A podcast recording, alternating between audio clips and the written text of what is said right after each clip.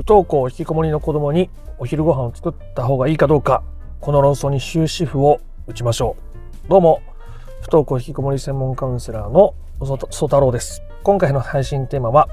不登校引きこもりの子供にお昼ご飯を用意するべきかどうかについてお伝えをしてみたいと思います。一概にご飯を用意した方がいいもしくは用意しない方がいいっていうのは非常に危険な考え方です。不登校引きこもりが悪化したり状態がより良くならずに苦しい方向に向かっていく可能性がとても大きいですね。今お子さんが不登校で引きこもりで家にいて、まあ、晩ご飯でもそうですけどご飯用意していってあげた方がいいのかなうん家にいない間もまあね栄養も気になるしご飯食べて食べさせてあげられるように準備した方がいいかな。でも自分でやれるように自分で考えて行動するようにって思うんだったらご飯作らない方がいいのかなとかこう悩むかもしれませんね。そうした時にどう考えていったらいいのか。何を基準に決めていけばいいのか。ということを具体的にお伝えしたいと思います。不登校引きこもりを本質的に解決していきたい。という方は最後まで聞いてみてください。じゃあ何を基準に考えたらいいかということですけども結論はあなたがどうしたいかです。あなたがどうしたいか、えー、ご飯を用意してうまくいく過程もあります。ご飯を用意しなくてうまくいく過程もあります。あなたがどうしたいかです。でね、ただどうしたいかだけっていうと、じゃあ私が作ら、作りたくない。じゃあ作らない。じゃあなんかこう、育児放棄してる感じ？ネグレクトンじゃないの？それって。って思ったりするかもしれません。こう順を追って話をしてみたいと思います。え例えばあなたが仕事をしていて、えお昼ご飯を用意するかどうか悩んでいる。作ることで子供が自分で考えて用意できるかもしれない可能性を奪っているかもしれない。えかといって栄養のことも気になるし、まだね、自分で作るのも難しいかもしれないから用意しておこうかな。という時に、この時にいいですか？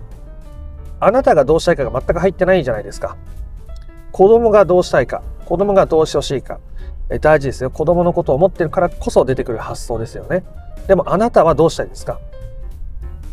この時にあなたが頑張って用意をしすぎてしまう。栄養のことも気遣って、ね、ちゃんと考えて、朝忙しいけど頑張って作ることによってあなたが消耗してしまったり、ちょっとそれで、うん、負担になってるな。っていうのであれば、おそらくやりすぎでしょう。それはあなたが自分のことをすり減らしてまでお子さんに関わるというパターンがあるからそうなっちゃってるわけでそれをするとまあそもそも続けることがあなたにとって苦しかったり辛かったり面倒くさかったりするはずですし子供からしても親が無理してる。っていうのを感じちゃう。家の外に出ている親が無理をしてしまう。僕も私も家の外に出た時に無理して周りに合わせないといけないんじゃないかなって子供が思いやすくなるわけですね。もしくは人に無理をさせて関わろうっていうパターンになるお子さんもいらっしゃいます。なのであなたが無理をして自分を消耗させてまでお昼ご飯を作るということはお互いにとってあまりいいことがないです。依存的な関係を続けられるというメリットはあるかもしれません。で、えー、じゃあ作らなければいいのか。あ確かに負担だ。めんどくさい。うん、食べてない時もあるし、残してる時もあるし、なんかもう、なんか嫌だな。作りたくないな。じゃあもう何も用意しない。でいいのか。でもちろんお子さんによっては自分で用意するのがまだ難しかったり、え冷凍食品だったらチンができるのか、ね、全く作らないって言って子供が何も食べなくてもいいのかって言ったらまた別ですよね。なので子供大事なのは子供が食べたいって思った時に食べる手段がちゃんとあるのかっていうことです。でこれは子供の状態によって違うじゃないですか。年齢によっても違う。お金渡しとくだけでもいいのか、もしくは昨日の晩ご飯の残りでいいのか、カップラーメンでいいのか、冷凍食品でいいのか。でも子供がいくら要求したとしても、まずあなたがどうしたいかっていうことが大事ですね。うん。だから、えー、作らない今よりこう作ることをしないでおこうって思った時にも冷凍食品を用意しとくのか昨日の残りなのか簡単なものなのかそもそも料理するの私全然苦にならないしむしろ好きだなみたいな人が子供に人生の責任を取らせるために自分で考えて行動してもらうためにえっとご飯は作らないとかってやると自分の楽しみまで封印しちゃってるじゃないですか。それもまた自分を消耗させる関わり方になってしまうので別にご飯作るの苦にならないし、まあ、食べたけ食べればいいんじゃない？みたいなつもりで家に置いとけるんだったら食事をね。もう全然むしろ続けた方がいいです。人によって違うわけです。一概に、ね、ご飯用意せずに子供が自分で考えて食事の準備ができるようにしなきゃいけない。っていうわけでもないし子供はね自分でまだ食事の準備ができない。ね、もうなるべく手厚く扱ってあげましょう。これも違うわけです。えお子さんの状態は大事ですけど、でもそもそもあなたがどうしたいかがないと、どこまでやったらいいか、あなたが子供と自分との境界線をうまく引けなくなってしまうと、あなた自身がまずそもそも苦しいし辛いし、子供も他者、親ないし友達ないし学校とか先生とかこれからの人間関係で境界線を引きづらくなっちゃうわけです。ということは自分を消耗させたり苦しんでいくパターンの人間関係のパターンになっちゃうので、えそうしない方向であなたが関わると。だから自分がどうしたいかがないと難しいわけですよ。でも子供がご飯作ってほしいかどうかわかんない。ね。ちゃんとお子さんに聞いてるでしょうか意外とね聞いてないっていう人がいるんですよ。こっちが作った方がいいかな作らない方がいいのかなってなっちゃってて子供がそもそも別にいらないって思ってるんだったら用意しなくてもいいと思います。1日2食がその子の体に合ってるってこともあるし自分で作るからいいよ別に用意しなくても。でねカップラーメンで大満足なお子さんもいらっしゃるでしょうし。でいやねねカップラーメンなんてそんな育ち盛りの体なのにそのカップラーメンなんて体に良くないんじゃないかなってなっちゃうのはあもちろん親としては気持ちは分かりますよなるべくたくさん食べてねこう元気でいてほしい、ね、大事なことだと思いますけど、うん、それはあなたが自分が不安だからですね子供にちゃんと、えー、栄養のあるものを食べさせられなかったら良くないんじゃないかっていう自分の問題なわけですよ。ね、子供はだっていいって言ってるんだから。だったとしたらそれは自分の問題としてあなたが取り組んでいくそれを手放していくってことが大事。もちろん無理なく用意できるんだったらいいと思いますよ。子供が。いやまあお母さん。ママが無理なく、まあ、置いといてくれるんだったら食べたい時確かに食べれるし助かるからそれすごく確かに嬉しい。ってなったらもちろんそういう食事を置いとくのもいいでしょう。あなたが自分を消耗させずにお子さんに対して見返りを求めずにできる範囲のことならばですね。こうやって、え、食事お昼ご飯を用意するっていう時にもこういう考え方がとっても大切になっていくわけです。まとめていきますね。まず、あなたがどうしたいか、食事をそもそも用意したいのか、めんどくさいのか、大変なのか、むしろ料理するのが好きなのか。楽しいのか、食べてなかった時あまりあまり食べられていなかった時にすごく落ち込んだりがっかりしたりこう見返りを求めたりしてないか、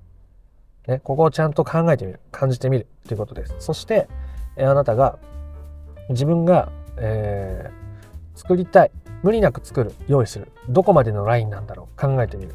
ね。で毎日作るのしんどいから2日に1回だったらいいな。じゃあそのうち間の1日は昨日の残りと、まあ、簡単なお惣菜。まあたまには冷凍食品でもいいかもしれないし、まあ、いざとなったらカップラーメン置いとく。とかでも全然いいわけです。こうやってあなたが自分がどうしたいか。で自分の境界線。自分が無理なくできる範囲を探して。でできたらお子さんとも話し合う。ということですね。お子さんに、えー、ママはお昼いないけどもご飯どうするって、まあ、お母さんも無理してはできないけど無理ない範囲だったら、まあ、用意したりとかね。できることやるやるけどあのどうしてほしいって。どうどうしたいって思ってるって。でお子さんが、まあ、たまには自分で、まあ、買いに行こうかなコンビニとかって言ったらあじゃあ行ってきたらって。無理ない範囲でお金を渡せるなら渡せばいいし。いや毎回コンビニで使うのちょっと大変にちょっとお金高くなっちゃいそうだからまあたまにだったらいいけどだったらお母さん作っとこうかとか冷凍食品買っとこうかって言っても全然いいわけです。あなたが自分の領域を守るということはお子さんが自分の領域を守ることを学んでいく上でとっても大切なことですね。とっても大切な教育です。なので、えー、あなたがまず自分がどこまで無理なく子供にお昼ご飯の用意をできるのかということを考えてみることがとっても大切ですね。え、こうして、え、お子さんは自分の人生の責任を自分で取ることができるようになっていくわけです。お昼ご飯ってすごい些細なことでも、でも自分で考えて、決めて、行動することが増えていくわけです。で、親と対等の対話がある。それによって決めていく。経験ができるわけです。とても尊い経験ですね。そういう経験の先に、うん、じゃあ親との人間関係以外のところでも対等な目線で物事を決めていったり、考えていったり、自分はここまでやってみよう。これここから先はちょっと大変だなっていうことを子供が自分で考えて、まあ、時につまずく時もあるでしょうけどそうした中で、えー、生きていく。自分の人生の責任を取っていくってことがどんどんできるようになっていくためにできる親として最大のことである。というお話でございました。今はお昼ご飯のことで話しました今回の動画はねでも夕食でも一緒だし朝ごはんでも一緒だし他の物事に当てはめてもすごく活用ができる内容だと思うので参考にしてみてもらえたらなと思います。ということで今回の話が良かったなとか面白かったなと思った方はいいねやコメントをしてみてください。不登校引きこもりの解決法について順序立てて知りたいよという方は説明欄の URL から公式 LINE に登録していただけると不登校引きこもり解決のための三種の神器という動画セミナーを無料でプレゼントしておりますのでえ受け取ってみてください。チャンネル登録もよかったらしてみてください。ということで、えあなたの不登校引きこもりの問題が本質的な解決にたどり着くことを心から願っております。えー、ということでまた別の配信でもお会いしましょう。ありがとうございました。ソ太郎でした。